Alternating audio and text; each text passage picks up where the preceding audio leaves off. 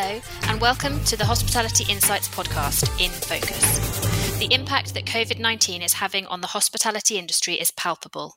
There is no time more important than right now to come together, share information, and discuss what this means for our future.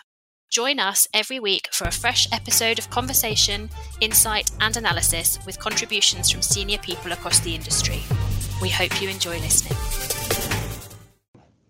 Hello and welcome to Hospitality Insights in Focus, where we discuss the news and people in hospitality investment, development, and operations. I'm Julie Rey-Gore, Content Director of Questex Hospitality and Travel, and I am joined by my colleague Katherine Doggrell, Editor in Chief of Hospitality Insights. Hello, Katherine, how are you? Hello, Julie. I'm fantastic. How are you? Good, all uh, all nice here. Um, still staring at uh, our laptops and uh, can't wait to actually uh, enjoy the possibility of a holiday at some point. See, when you say all nice here, I'm looking out the window and it's all grey here. Um, although I take it it's not raining, so I it's, yeah allow for that. It's a you know British summer. I'm used to it now after 20 years. So sorry. you get you get a bit of a heat wave when it's uh, Wimbledon time, and uh, and then it just crashes down in temperature after that. It's, it's early autumn. yeah. So. Uh, this week, we're looking at the African markets with uh, two guests. Um, you are talking to Rose Bakri, who's the Chief Financial Officer at Louvre Hotels Africa, and uh, Dr. Ahmed Shalaby, who's President and CEO of the Egyptian developer Tatweer Misr. Now, African markets are actually are no strangers to managing crises. Um, how have they fared in COVID? Um, well, it's uh, it's not brilliant. I'll give you that much. It's not it's not brilliant at all. Um, there have been lots of lots of issues all over the place, as you can imagine. Lots of remote locations which um, have had to close their borders. Lots of places which are not re- reopening soon. Um, lots and lots of issues, but all these lots and lots of issues have not stopped people wanting to develop there. Um, so Louvre signed um, two deals, which they signed over Zoom, um, as we hear from from Rose later, and um, Radisson and Hilton have been um, bolstering their development teams. Everyone is determined to to get out there and make the most of it because, as ever with Africa, the opportunity is massive. Um, you know, it's fantastic. Uh, you, obviously, you can't sweepingly generalize and say it's you know the whole place is, is completely wonderful, but the, you know there are many many many many many many many many many countries. It's extremely diverse. There's something for everyone. Um, i love africa you know different countries notwithstanding. Um, and uh, and plenty of people want to travel there. So it's a good golden time for the operators. Uh, it's difficult, of course, because um, development is hard, Zoom notwithstanding if you're Louvre. Um, and you do, unfortunately, quite often need to put some actual cash money into the situation. Um, but uh, more and more operators are realising this. So I think we can only see in the long term more enthusiasm for Africa. Mm, absolutely. I, I, used to travel to various African countries um, uh, for work about 10, 15 years ago, and it was in dire needs of, uh, of properties that could uh, manage the business market mm-hmm. as well as leisure. And and some were really kind of beginning to get it right, and that's when Radisson was starting to uh, to get in there. So, what are the the main segments that uh, that are ripe for development? Um, well, of course, uh, Radisson um, realised very quickly that they would need a, a, fund, and they had the Afrinord fund, which allowed them to expand and, and put, put skin in the game, and that really worked out. And other um, Accor and Hilton have both realised they need to put money in. But um, as you said, the business travel market is huge, and of course, the leisure market um, is massive as well. So there's you know plenty plenty to enjoy. Um, you do see quite a lot of budget hotels um, coming up. Um, but we've seen lots of issues with Sun in recent weeks, um, which may present an opportunity for somebody to come in and, and buy and get their footprint in because that's kind of really the only way that you can make any any inroads in Africa with any any meaning, as Marriott found out when they had to buy their way in. Um, so maybe that will present an opportunity for for some enterprising operator. I'm sure there's plenty of people swooping around thinking about it at the moment. And is it um, a, another one of those markets where really you need a, a, very strong local knowledge? Do you need a local partner to go in there? Uh, what's what's the best oh, strategy yes. for this? Oh goodness me, yes. But that's true. Um, that's true for for most locations. That's true if you want to develop in Bath, for example. You oh. um, look at the council that can be can be very tricky, and you have to know them. so, and certainly places like Westminster, Westminster City Council, are notorious for needing to know their friends. So is fine. Um, so yes, it's more of the same. Um, as I said earlier, you know, you can't sort of make sweeping generalizations like I like Africa. Uh, like Africa, I, or some locations I w- I wouldn't go to, obviously, and um, and for all those reasons, it's an extremely diverse continent. You need to know somebody who knows what they're doing, and this is why more often than not, people have uh, operators have realised they need teams on the ground. So Travelodge is in the news again, um, and I thought it would be quite good to have a little recap about what's going on there because it's quite a saga. Um, so Travelodge um, did not want to pay rent, and then the owners created um, uh, their own action group. So, as I understand, it was uh, launched by one of the owners, uh, Oasis Holding, and it's a voluntary group uh, that is quite loosely formed to to represent the owners and make sure they're treated fairly in the, fairly in the proceedings. This is quite an unusual situation, isn't it? How does it work? It, it, is, yes. You don't have to be a member of the owners group if you don't want to. Um, so that's perfectly fair. But um, it's like, like Facebook groups, but but angrier, like an angry Facebook group. And um, and one of the reasons that they had to come together is because um, of changes, temporary changes in the law, which means that you can't evict tenants, and that's absolutely fair. Nobody wants to see people evicted. Very good. Um, but it also means that if your um, tenant comes up to you and says they don't want to pay their rent anymore for reasons. Um, people are reassessing how valid these reasons are. Obviously, nobody is staying in travel lodges. Um, they were um, some of them used for key workers, but um, it's the same picture as we're seeing across the rest of the hotel sector. Um, to the extent that Premier Inn have always made a very big case um, of saying that they are paying their rent in the on the in the different locations where they have to. so you know, and, uh, and they're likely, I think, probably to pick up sort of 20 to 30 sites um, when this all ends. But obviously, um, strength in numbers. And uh, the Travelodge owners thought that this was slightly unreasonable, that they were completely over a barrel um, as far as Travelodge went. Um, they could pretty much do what they wanted, it felt. Um, certainly, they were. That's what they were complaining.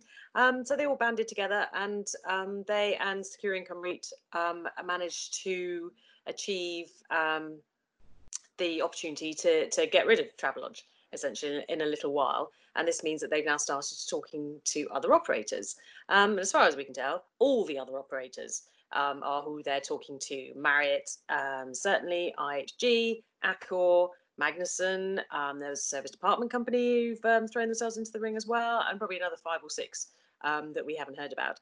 So who will win? Um, who knows? There's lots of different opportunities out there. We spoke to Tom Magnuson at Magnuson, and he said that a lot of these sites could be upgraded and be more in the mid market. And that's certainly one of the issues that we always see with the Travelodge estate, because this happens every time there's a downturn. They are the canary in the uh, in the coal mine.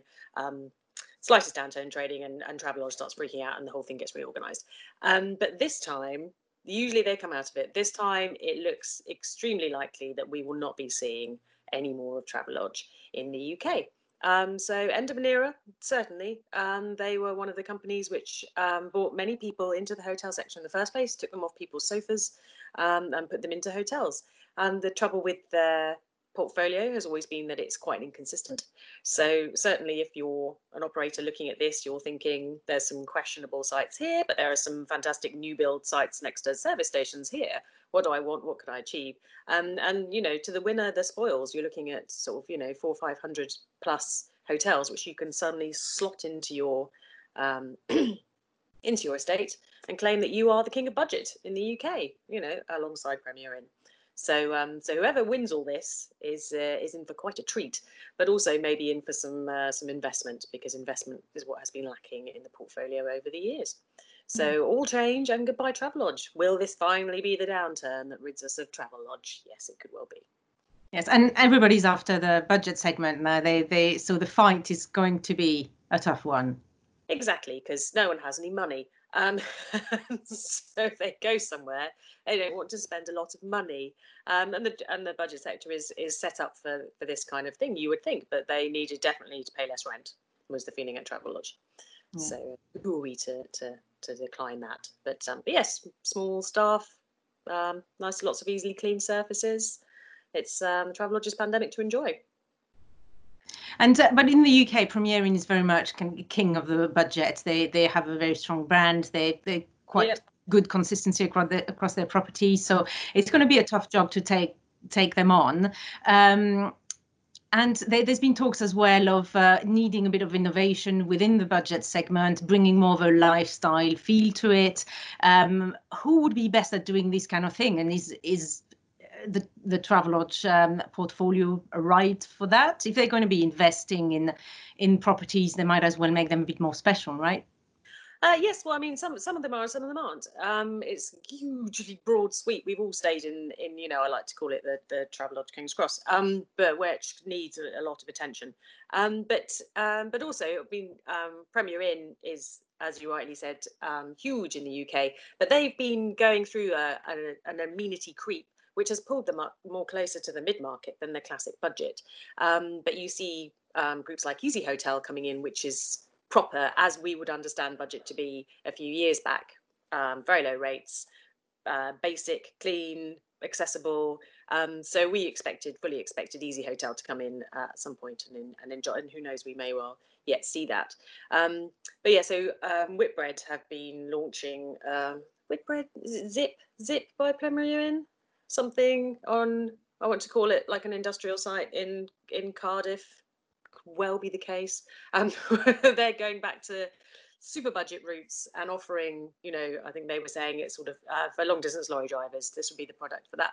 So there is what was what was classic budget ten years ago. Now, as you say, has been segmented out into many many different operate offerings and potentially could be budget apart hotels or something higher up, you would have to take the the. Um, if you look across the Travelodge portfolio, there's something there for everyone who could possibly want to be involved in it. So it's possible that one of the big operators would take it and then chop it amongst its different brands rather than just one brand coming in and taking them all. Who knows at this point? But um, but with such a disparate portfolio, you do have all these opportunities. But certainly, somebody is going to have to reach their hands into their pockets for some of the sites, um, and possibly they would drop out of the hotel sector altogether. Okay. So uh, what's uh, what's the timeline there? At, at what point do you expect to uh, to have some news about who's uh, who's finding their way to the Travelodge portfolio? Ooh, um, in the next few weeks. It's, it's pretty soon then. Yes, yes. Everyone wants to get this done. Hmm. Um, certainly, the the agreements on who the operators will be. I think they can't quite kick Travelodge out just yet but um, but certainly expect to see some um, some time and and um, you know it's a great time for the for the restaurant sector and um, to have reopened in the UK because I'm sure there's plenty of people being taken out for dinners out um, by eager operators at this point. So we should see a, a boost possibly in GDP at um, the rate this is going. So it's good news for everyone. Sounds great. So uh, on this cheery note, then. Uh, Thank you very much, Katherine. Um, have a great week and uh, see you soon for another In Focus. You too, always a delight. Um, so, welcome to this week's In Focus. And joining me today is Rose Bakri, CFO at Louvre Hotels um, Africa. Hello, Rose. How are you? I'm fine, thank you. How are you doing? Fantastic. And um, you were telling me all about how just now about how you're sort of traveling around France and the roads are very busy, which is a brilliant sign for the sector. I assume everyone's going places on holiday. Um, how are you finding the big reopening? Uh, the reopening of our hotels. In fact, what I will be able to talk about is mainly in Africa and uh, East and Western Africa the countries that I'm in charge of for Golden Tulip uh, Africa Francophone and East Africa. So the fact is the reopening, we cannot talk about reopening so far in Africa. It's not happening yet. What we are observing in cities like uh, uh, Addis Ababa or Nairobi are more uh, related still to these quarantine guests or uh, because most of the airports are not open yet. So uh, as such, we cannot talk about reopening if your meaning is that this is slow uh, reopening that we are observing in Europe or even in France, which is uh, apparently the case uh, as I observed this weekend. Absolutely. Right. Uh, so it's more, uh, so far we are much more um, in Africa working on uh, quarantine guests and uh, transit traffic, uh, travel, transit passengers, mm. which is a bit limited in terms of activity. Yeah. Do you know when you're likely to be able to prepare for reopening? Uh, we are ready to reopen. In fact, we only closed our hotels in Zanzibar, and Zanzibar now decided to open back to customers uh, starting uh, this month. So, and we are ready to welcome guests back. Um, in fact, what we did for uh, for Zanzibari's hotel is that uh, since it was anyhow the low season for them, we decided to limit the uh, damage and close the hotels for the couple of uh, we closed for eight weeks, and now we are ready to welcome uh, customers back. Still, uh, communication travel for leisure hasn't happened yet in mm. in in Zanzibar at least uh, we, uh, we, we are ready as soon as customers get in. Now, when, when the business travelers or the leisure travelers will be ready to, to commute and to um, resume back to what they would have done if the, all this didn't happen, this is the big question. Yeah. When do you think you'll see a return to that, assuming all things remain equal with the pandemic? Of, in fact, uh, uh, if the if the situation remained like this, with an um, and not having any visibility on uh, the capacity or not to have a vaccine, the capacity or not to do testings, and the capacity or not to have uh, medicines in Africa, I think international travelers will remain uh, uh, more on the reserve side and not uh, willing to travel so soon. Uh, mm-hmm. for us, we are working like many of other hoteliers in the uh, in this uh, in the industry. Is like we are working on what we call the BBZ, the budget based zero, and we are trying to figure it out uh, in a three months uh, frame uh, timeline. And when we look at at it in this perspective, considering what is our natural seasonality factor um, we are crossing fingers to have something like a, maybe a 50% of what we've seen in uh, 2019 uh, being back to 50% of that activity somehow in April and May 2021 and not before. Uh, this is like our uh, uh, I wouldn't say worst case scenario because it's like the most optimistic scenario. And this is what we are discussing with our investors uh, mm. in terms of uh, having enough cash to stand till then. And uh, this is also what we are uh, discussing with our teams in terms of how we can uh, still be ready to go quicker in case the business resume earlier. absolutely, we need to be much more flexible and dynamic. Mm. Are you able to access government support at all? In fact, government support in African countries, it's very variable. You have, like, we are covering countries going from Benin on, on the on the west coast till uh, Zanzibar on the east coast. So, and decisions and capacities and willingness to assist uh, hotels that are affiliated to international chains is very uh, variable. So we cannot talk about a specific or like a constant policy uh, from coming from government support. Mm-hmm. Um, what we are observing is all across uh, those countries is the uh, willingness of government to delay collection of whatever dues that are for government. Uh, was it uh, statutory obligations or or taxes? Or uh, we've observed some assistance in like or some uh, specific support in Kenya mm. uh, related to the loans that we have with private banks and the government here are giving precise and clear instructions to the bank sector for loans that are uh, endorsed with the uh, hoteliers. So this is here, yes, we are seeing, but it's still a bit uh, what I call it uh, up to the level at the capacity. And I think those governments are facing much more uh, um, uh, new and important challenges with the uh, necessity of the of the people or of the then then only the hospitality sector, which may come maybe in their priority list in number five or six and not number one. Shocking, I'm shocked. um, uh, so, um, given the, the mixed nature of support, which of course is, is completely acceptable, we've seen in recent weeks uh, Hilton and Radisson expanding their or changing their development teams.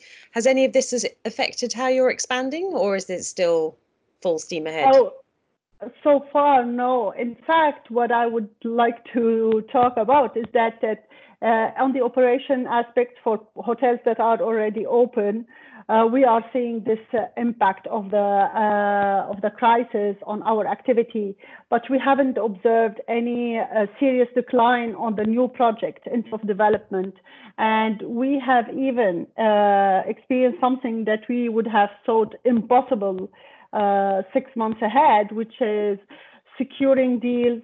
We secured two deals only uh, by having a connection with investors who were ready and have matured, etc., only via Zoom or uh, Microsoft Teams meeting. And mm. uh, projects that we would have thought six months ago, ago we wouldn't be able to secure if we don't go three or four times to Dakar or if we don't go three or four times to Abidjan. Those deals with the new contacts have been able to be secured in this in this situation. And this is a very very big surprise for us. It is uh, how uh, we, we, we succeeded to do this uh, so in terms of uh, reduction of teams in, in development, uh, anyhow, our uh, development team is not that thick. so we didn't do any uh, downsizing in terms of team. Um, obviously, the travel was banned for all of us, so there was no travel, but we still had two deals secured during the pandemic, new deals, greenfield ones wow. So, so um, congratulations, obviously. But um, why, why, do you think it's um, why do you think it went through so quickly? Why why is it? What's the why is everyone going to the hotel sector? I think investors who were already considering the hospitality sector and have uh, gone through the process of uh, the uh, the go or no go with the hospitality sector, and those who are still uh, committed to it and still believe in the hospitality sector have some maturity level in terms of the long-term uh, outcome of the sector. And if all the components of their investments were already uh, uh secured or already specified, uh, selecting the operator, they took the time to do it like mm-hmm. they took the time to interview us, to interview other operators. They took the time to go through our uh, tools, through our processes, and they had the capacity to focus only on we need to select the operator because we cannot do anything else in the meantime. Mm. And here where I think uh, it is just the fact that this time frame was um, uh, what we call it adequate for uh, whatever homework that requires benchmarking and not necessarily being on the ground or uh, traveling for, for the investors. So that's why I think. And um, which segments are you looking to expand into particularly? Just all of them or, or anywhere that you you're particularly focusing on at the moment? Yeah, if you look at Louvre Hotels brand portfolio, it is mainly a business segment and upscale and mid-scale. So we haven't revised this strategy yet. Uh, like uh, for us in our portfolio, except for the Zanzibaris hotel, which are uh, specifically leisure, uh, all our hotels are more business, city center, um, in big capitals. So we are still uh, in this strategy to remain stick to the capitals in Africa, to stick to the Silk Road uh, cities. This is haven't changed. We didn't revise this. And I think uh, even the present uh, situation, the present crisis, uh, comfort us in the fact that being in cities and being in big hubs uh, uh, is is appropriate uh, for in, in cases of crisis like this. Mm. because of whatever logistics, proximity to hospitals and infrastructure, etc. So we yeah. are still in that in that scope.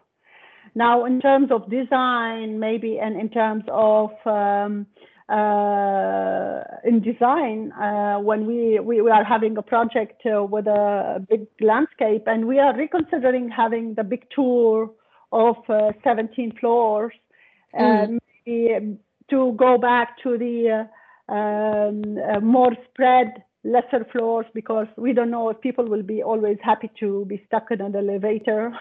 Maybe they would like to come with their car uh, just to their room.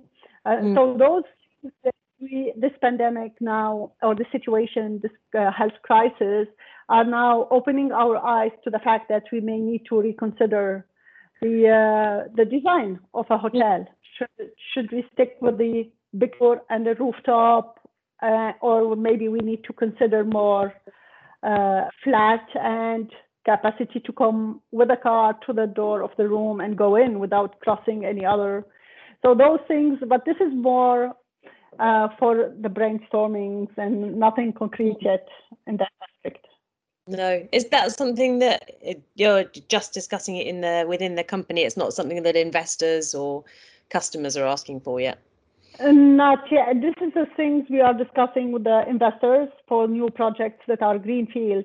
Like we are challenging the uh, the uh, scenarios of having high tours uh, mm. and saying why not considering alternatives in having other uh, designed uh, property designed like what we what we call at Louvre Hotel the old Campanile motel way of mm-hmm. having your car parked in front of your room, which we thought it is outdated. Today, it may represent an interesting alternative for people who are afraid of going to hotels because they are crossing people in elevators or whatever. Even mm. if we have the processes and the know-how to uh, control and monitor whatever situations are on those hotels. Yeah, and um, just finally, it seems that you know we're all very focused on on health and cleanliness and being able to get to your room without seeing anyone else. Um, how do you think that we'll be able to address address putting the fun and the service back into hotels when we stay in it? Because I think that we've all been very much deprived. I know I have very much deprived of fun in the last few months. Yeah, in fact, uh, the credo, the motto of Golden Tulip, it was uh, for two years now, playtime anytime. And uh, even when we are considering uh, the new uh, environment and the new rules and the new SOPs that consist of having hygiene and safety rules uh, much more observed in a very strict way, we are not forgetting this uh, playtime anytime uh, motto that we are proposing with the golden tulip. And then we are trying to put some uh, easiness on the fact of how we should uh, approach it to the customer more in a, in a less uh, anxious and uh, anguishing environment and it's a very subtle equilibrium that we have a balance that we have to find in terms of operation because we would like our employees to take it very, very seriously. And so the uh, the edge of taking it very seriously and uh, uh, still inspiring, uh, like a, a funny uh, environment or like a not very uh, anxiolytic environment to the to the guest is a is a very subtle exercise. so. Um, yeah, we are working on it. We are working on SOPs. We are working on our mask or our face masks are like made with uh, uh, African fabrics. Uh, mm. try to uh, stick to some uh, of those uh, what we call this is a playful attitude that we want to welcome our guests with and keep it present in the mind of employee. But this is i cannot say it's an easy challenge. This is very uh, because themselves employees uh, may feel uh, you know somehow concerned or exposed. And you, we have also first to reassure them before bringing them to that level of comfort and self-confidence and then the ability to breathe and then go ahead uh, and uh, be the uh, joy provider or like the calm element to the guest, but we are going there.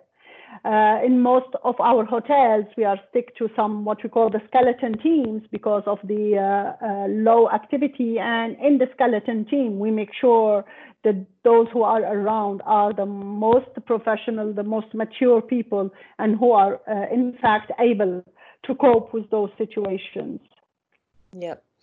Well, we're all feeling our way, um, but I'm very deeply comforted that you're feeling your way towards playtime. Uh, yeah, reassuring yeah, you. we have to. We have to. do, do. It's just not fun. It's not fun, but it's good to hear that it's going to be more fun. Um, fantastic. Right. Uh, so, welcome to this week's In Focus with Dr. Shalaby and live from Cairo. How are things in Cairo? How is tourism in Egypt? Uh, first, thank you for hosting me today. Uh, I'm happy to be with you and I'm happy to talk about the tourism market in Egypt. Uh, actually, Cairo is uh, is uh, okay. We can say so far so good. We can't complain. Is uh, is difficult. Again, it's everywhere in the world. The situation this year is difficult and different than the normal that we used to. So uh, in, in, in Egypt, actually, uh, seven uh, flights into and out of Egypt were suspended on March 19. So that's where we started closing the country. And that was alongside the closure of restaurants, hotels, cafes, resulted in a near shutdown of tourism related activity. However, in Egypt, the country was not closed completely at any time during the last few months. So we still were able to work uh, and go to work and go to uh, do some necessary uh, shopping. And, but available data uh, showed that international tourist arrival have sharply decreased. And this is normal. I think in the first quarter of 2020, it was like minus 22%. But this is because January and February were, were almost, almost the same like 2019 we started the sharp decline in March. So in January, we have plus 2% uh, more uh, tourist arrivals in, uh, in Egypt. In February, it's minus 12% decline over February 2019. In March, it's minus 55 decline. In April, here is the full closure, it's like minus 97%. With different possible scenarios for this year, we are expecting figures between 60% and 80% when compared to 2019 based on the base of easing travel restrictions. And actually, our Minister of Tourism and Antiquities, Mr. Khalid Anani, uh, he is expecting that we are losing around 1 billion US dollar every month due to travel restrictions in and out of the country. So it's it's it's a difficult situation for the tourism industry and most of the of the major touristic destinations in Egypt like Hurghada, Sharm el-Sheikh, uh, Alexandria, Cairo, they are witnessing minus 50% year over year occupancy rate so far, which is difficult for the industry. Uh, I think uh, starting mid-May, we started to see domestic tourism allowed again. So oh. from mid March to mid May, everything was just closed. But mid May, we have domestic tourism allowed again in certain regions and under strict conditions, with local tourists allowed to stay at hotels with valid certification. And this is important and the cap occupancy rate was 25% in May. In June, it was raised, relaxed a little bit to 50%. At that time in June, we have 155 resorts and hotels that were able to get the certificate to receive local guests. As of July 1st, this number increased to 232 establishments that were open in the 13 governorates which have been approved to, re to receive uh, tourists. And for sure, site visits like uh, Giza pyramids and all these interesting places, there were restrictions. There were a limitation on numbers, 25 people per trip, with a maximum of 200 people allowed inside large museums at one time. So there were several restrictions. But starting July, we have the first flight coming from abroad, from Budapest, by the way. The first flight was from Budapest in July 12th and was uh, arrived to Hurghada at that time. So far, we have 48 flights came to Egypt from Switzerland, Ukraine, Belarus, Hungary, uh, and they landed in Hurghada and Sharm el-Sheikh combined. So that's the situation so far. I think we we are starting to witness a few number of tourists who are interested to come to Egypt, especially on the beach fronts and beach sides. So that's the situation so far from January to July. Um, how was the lockdown for you? Have you found that there's lots of pent up demand within Egypt of people who suffered a lot of stress? Certainly in the UK, everyone is desperate to go on holiday. Do you think there'll be lots of compensation domestically? No, I think I think Katherine, this is a, a real tough question, and honestly, to answer this question, I can say straightforward that domestic uh, tourism will not compensate international uh, tourists. Actually, if, if we talk about Egypt a uh, little bit in general and the Egyptian economy, you see that the main three sources or major sources of foreign currency to Egypt are tourism, uh, Suez Canal, and remittances from Egyptians working abroad. And unfortunately, the three sources are badly hit in the first half of, of this year. And if the crisis persists for three to six months, the cumulative loss from these three uh, sources alone could amount to between 2.1% to 4.8% of GDP in 2020. Tourism sector alone, tourism sector is indirectly accounting for 9.7% of all employment and contributing 9.3% of GDP in 2019. So this sector is really important to the country and then to the generation of foreign income for Egypt. I don't think that domestic will compensate that, especially that the nature of the local traveler is completely different. For example, high-end hotels like Four Seasons, for example, they used to receive uh, people from Europe and from the Gulf countries. Local demand will not cover that because this is not part of the destinations where local travelers are going. Again, archaeological sites, it is not interesting. Uh, most of the locals have already visited these uh, sites. Uh, seasonality, you know, in Egypt, uh, Egyptian cities varies according to seasons, like Red Sea destinations Hurghada, uh, Sharm el-Sheikh, and so on, Upper Egypt, Luxor, and Aswan are popular during winter due to the warm climate. Uh, this means Egyptians are more likely to return to these destinations in September to March, where in the summer Egyptians used to, to go to the north coast. So Egypt has diverse locations catering to different tourism purposes and domestic travel may support areas like the North Coast right now in the summer, but it will, it will not help cities across the Red Sea.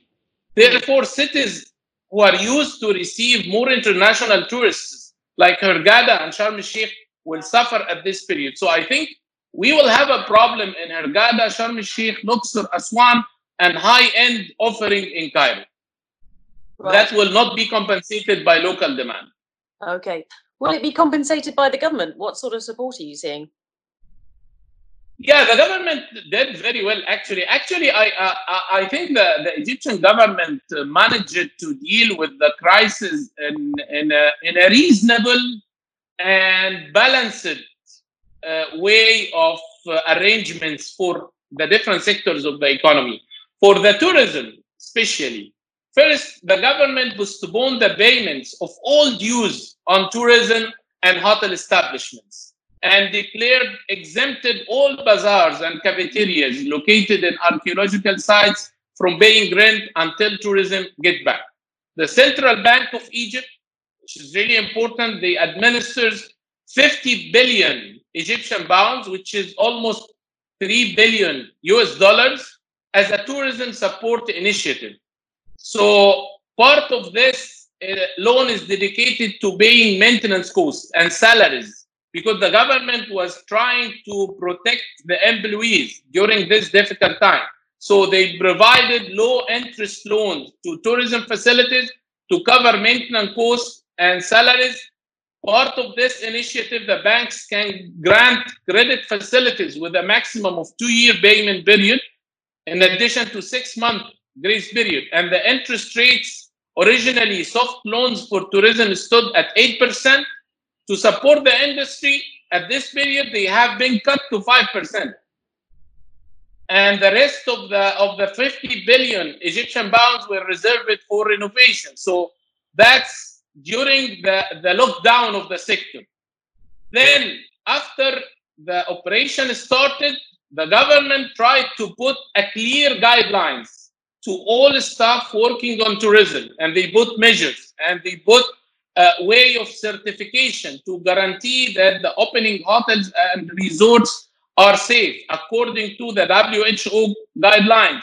So each reopened hotel must have all its staff tested.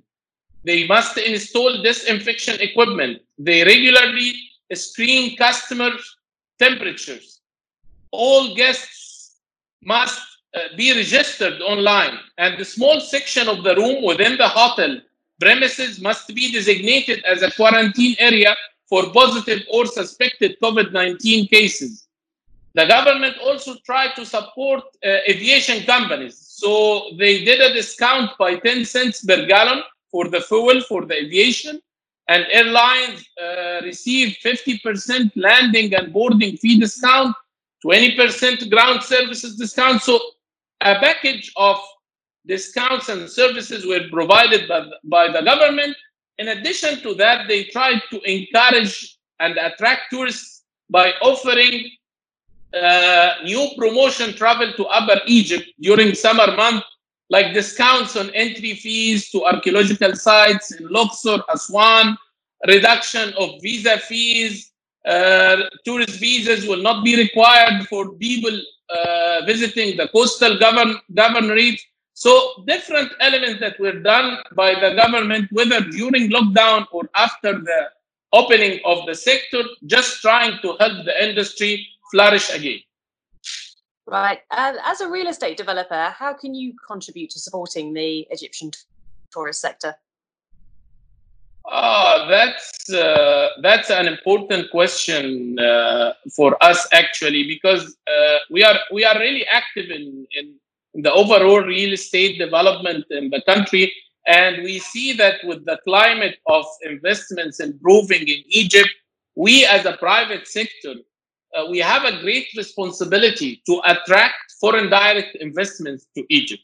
So as a developer, we are specialized in building large mixed-use communities and developments. And we develop sustainable and smart cities that meet global standards and appeal to different types of tourism. And I'll come to your point, but I'm trying to provide a little bit of background. So, as a developer in all our communities, right now we are developing three large communities. Actually, two of them are beachfronts. So, we are developing Fuka Bay in the north coast in 1 million square meter of land along the Mediterranean north coast. We are developing uh, El Monte Galala in Ain al on the Red Sea, uh, over 2.5 million square meter of land. And we are developing Bloomfields in New Cairo, that's in the suburb of Cairo, over 1.6 million square meter of land. In all these developments, we are developing a smart, sustainable community. So we are partnering with Schneider Electric, it's a global firm, and Orange Egypt to provide smart infrastructure to create the lifestyle that we want to our residents and our clients and to help uh, control the, the maintenance costs. We partnered with Kerten Hospitality and Marloes uh, and her team to develop uh, eight hotels in two destinations. We are developing four hotels in the North Coast in Fuka Bay, and we are developing another four hotels in the Red Sea in El Monte Galala. And these hotels will capture the new trends on tourism. We are developing in Fuka Bay two house hotel and two Cloud 7 hotel, which are the brands of Kerten Hospitality. In El Monte Galala, we are developing two house hotels and two uh, Cloud 7. On these hotels, we are building on the new trends on hospitality, on the technology, on the different concepts of hospitality, and we are developing more than 1,500 hotel keys along with service apartments. And I think this is a great value added to the tourism industry and to the hospitality industry in Egypt. In our last development in Bloomfield, we are uh, building a community around educational part. And in this educational part, we will focus on entrepreneurship and we will have uh, uh, some of the institutions devoted to tourism education because we believe this is one of the things that, that are really missed in Egypt. We need to have better quality of tourism education in Egypt in order to improve the overall industry. Okay. Fantastic. Fantastic. Great. Thank you so much. Bye bye. Thank you to our hosts and contributors for creating this week's episode. Plenty to consider, absorb, and reflect on. If your appetite for knowledge remains unquenched, visit our website hospitalityinsights.com for more content with purpose and tune in next week for another new episode of In Focus.